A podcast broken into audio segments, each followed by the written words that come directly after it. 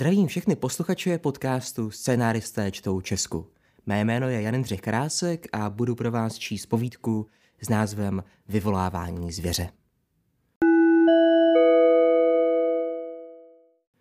Poslední skutečně prospanou noc jsem započal po tom, co jsem stvořil psa. Myslel jsem si, že jsem jej vytvaroval z několika hranatých pixelů v mém počítači, ale když se poprvé ozval, jeho štěkot nebyl digitální. Někde zevnitř dýchal reálný život a někde v prostoru kolem byla cítit autentická potřeba být naživu. Když jsem se probral, byl tam. Vrtěl ocasem a pobíhal s jazykem vystrčeným ven po pokoji a já věděl, že mu jednoho dne dám jméno. Pes se choval velmi důvěrně a já z nějakého důvodu ne. Byl mi cizí. Nabídnul jsem mu vodu a on ji hltal tak dychtivě, jako by nikdy předtím nepil. Dlouho jsem o tom přemýšlel. Vzpomínal jsem na rána, kdy jsem pil vodu přímo ze dřezu a přidržoval si ji dlaněmi k ústům, aby nic neuteklo.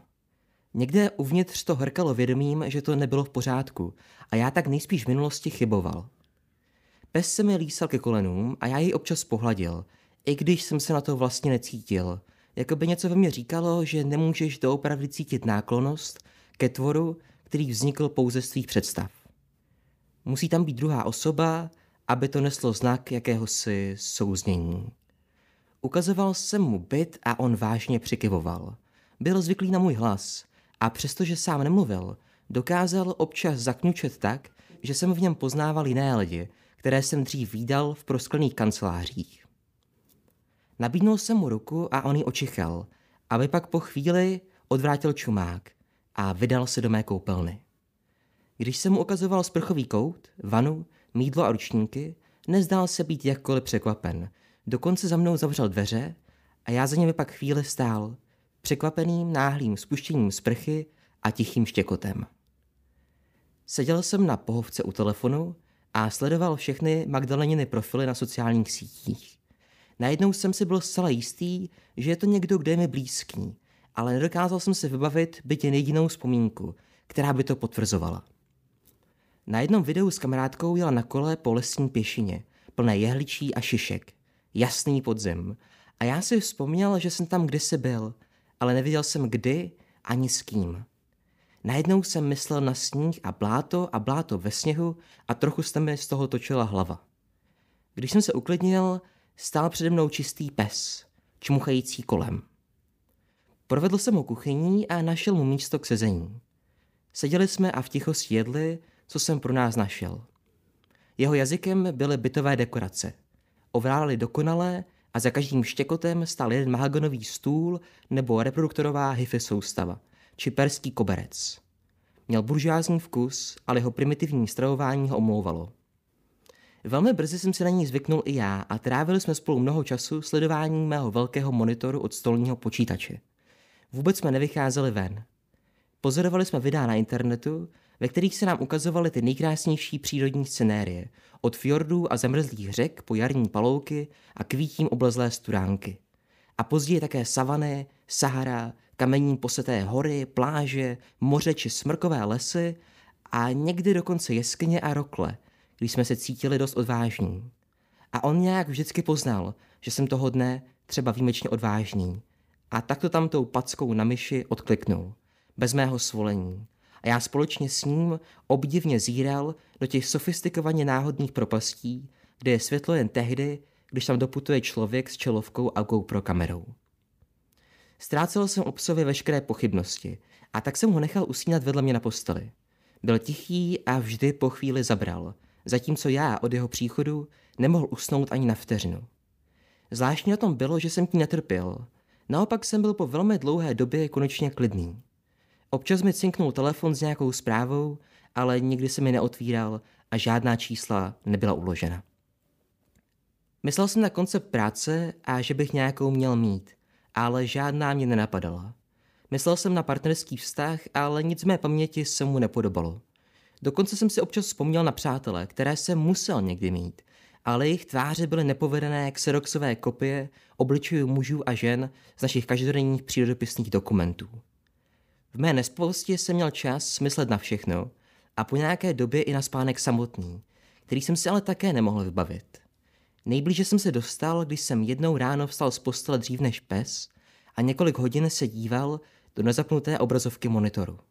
Ranní světlo bylo ještě letmé a tak jsem neviděl ani svůj odraz, jen úplnou tmu. Zavřít oči nepomáhalo. Podvíčky se pořád myhotaly malé, střapaté čárky, jako dohasinající neony spoluprázdných ulic, kterými jsem kdysi přece musel předtím chodit. Občas jsem slyšel vrtění klíčku ve dveřích a na krátký okamžik si byl jistý, že v bytě se mnou někdo bydlí. Pokaždé mě to vylekalo, protože co by se spolubydlící asi pomyslel, když by viděl mého neoznámeného psa, jak se tam promenáduje po prostoru, přestože o něm nikdy ani nepadla řeč. Nikdy k tomu ale nedošlo, nikdo dveře neotevřel a klíče zase zmizely někde s tím rachotem v chodbě.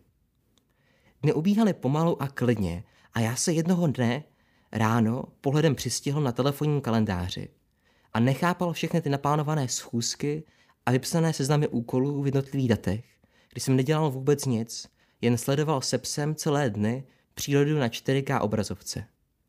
Když jsem mu chtěl jméno, žádné jsem si nevybavil a tak jsem ho začal oslovovat například jako Davida, podle našeho oblíbeného dokumentaristy.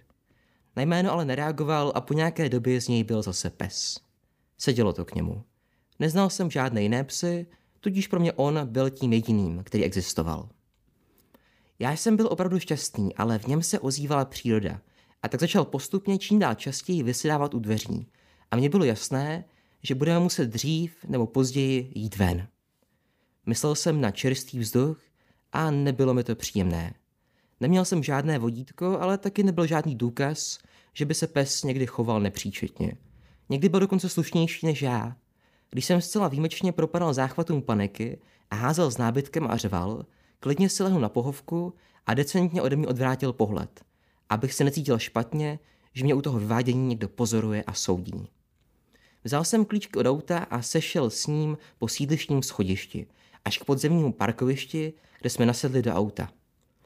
Vydali jsme se po dlouhých šedivých ulicích, osvětlených letními doteky, stejně šedivých lamp, až někam za město, kde už nebyly téměř žádní lidé, jenom jejich středně velké stíny a kusy došal zachumlaných hlav.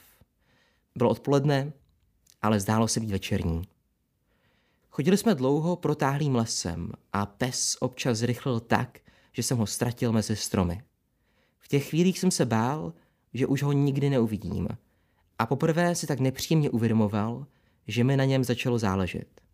Z toho mi nebylo dobře a tak jsem se myšlenkami obrátil k internetovým stránkám, na kterých můžu volat s neznámými ženami přes webkameru a hovořit s nimi o svém všedním, ale pro mě osobně samozřejmě důležitém životě a oni mohou předstírat zájem a to musí stačit. Pes se ale vždy vrátil, zpomalil a pobíhal vedle mé nohy. S jeho příchodem se pokaždé zdál les méně děsivým. Padal na fialovělý sníh a my společně sledovali, jak barví okolí do své vlastní palety. Lidi jsme nepotkali žádné. Došli jsme až k opuštěným kancelářským prostorám, do kterých jsme s jakousi nenedálou samozřejmostí vstoupili a procházeli jejich patra. Všude byly stopy po ještě nedávné přítomnosti pracujících úředníků a podnikatelů a mně se zdálo všechno povědomé.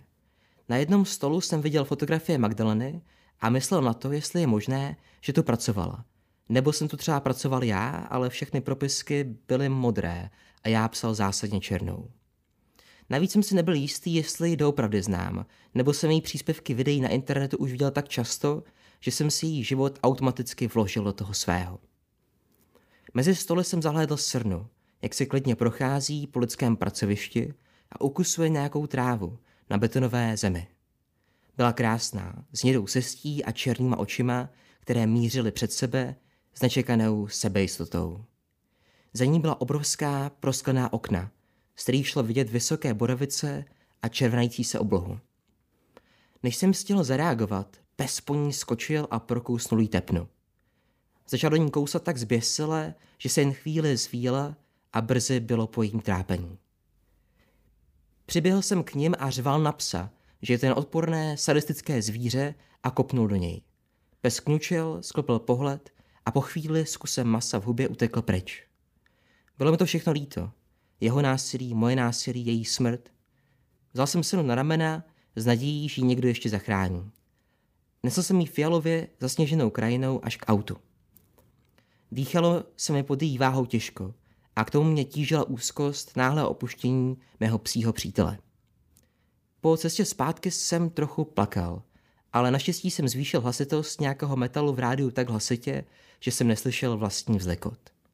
Město, jak si za tmy obživlo, a v mihotavém tanci oranžových světel z oken se pohybovali jasně viditelní lidé, jejich tváře se kroutily do nepřirozených úsměvů. A všichni se k sobě měli, dotýkali se, drželi se za ruce a občas se někdo políbil. U veterináře se nesvítilo a tak jsem zamířil k paneláku, že ji tady zkusím ošetřit nějak sám. Tál jsem srnu po schodech, na ramenou. Radiátory hřály až příliš a hlasitě praskaly. Zářivky mi vrhaly do obličeje nechtěné paprsky a všechno se mi to zase zdálo jaksi cizí, přestože mé bydliště bylo po tom posledním opravdovém spánku jediným místem, kterým jsem si byl skutečně jistý jako svým. Otevřel jsem dveře, položil srnu na rohošku v předsíni a vstoupil do kuchyně, kde u stolu seděla Magdalena s dvěma sklenicemi vína a dívala se na mě se svým úsměvem, který jsem znal z jejich několika profilů na internetu. Budeš tam jenom stát nebo si ze mnou sedneš? Ptala se. Musím se ještě postarat o srnu, řekl jsem nejistě. Nemluv blbosti. Ne, vážně, mám tu sebou srnu. Musím s ní něco udělat. Co bys chtěl dělat se srnou? To ještě nevím, ale něco s ní udělat musím.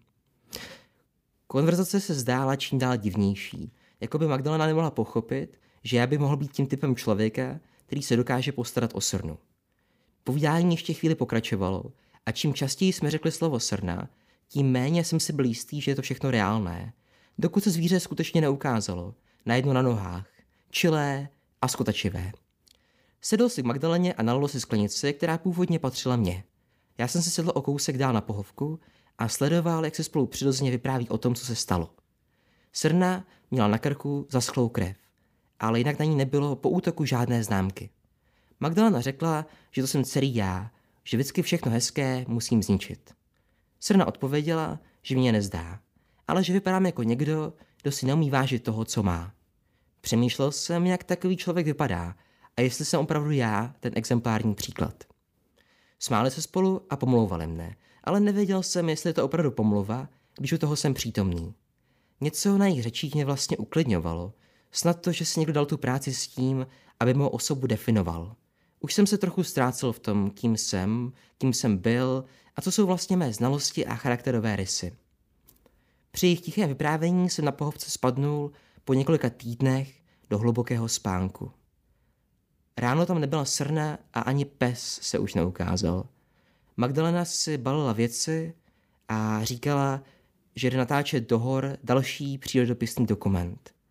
Navrhoval jsem, že pojedu s ní, ale odpověděla, že to není nic pro mě a že nechce, abych se tam při výstupu k vrcholu nějak ublížil. Ptal jsem se jí na zvěř, ale ona tam nechtěla nic slyšet. Když zabouchla dveře, sednul jsem si na balkón a sledoval padající sníh, který byl najednou zcela bílý a na kachlí dělal hezké, kruhovité obrazce. S nedadálou úzkostí jsem si při stupňujícím sněžení začal postupně vzpomínat na všechny povinnosti, které jsem do té doby ignoroval. A pomalu mi docházelo, že jsem nejspíš přišel o obě své práce. V noci se mi zdálo o světě, ve kterém jsou pes a srna přátelé a já se o ně doma starám. Když jsem se probudil, byl jsem si jistý, že takového by mě Magdalena opravdu milovala.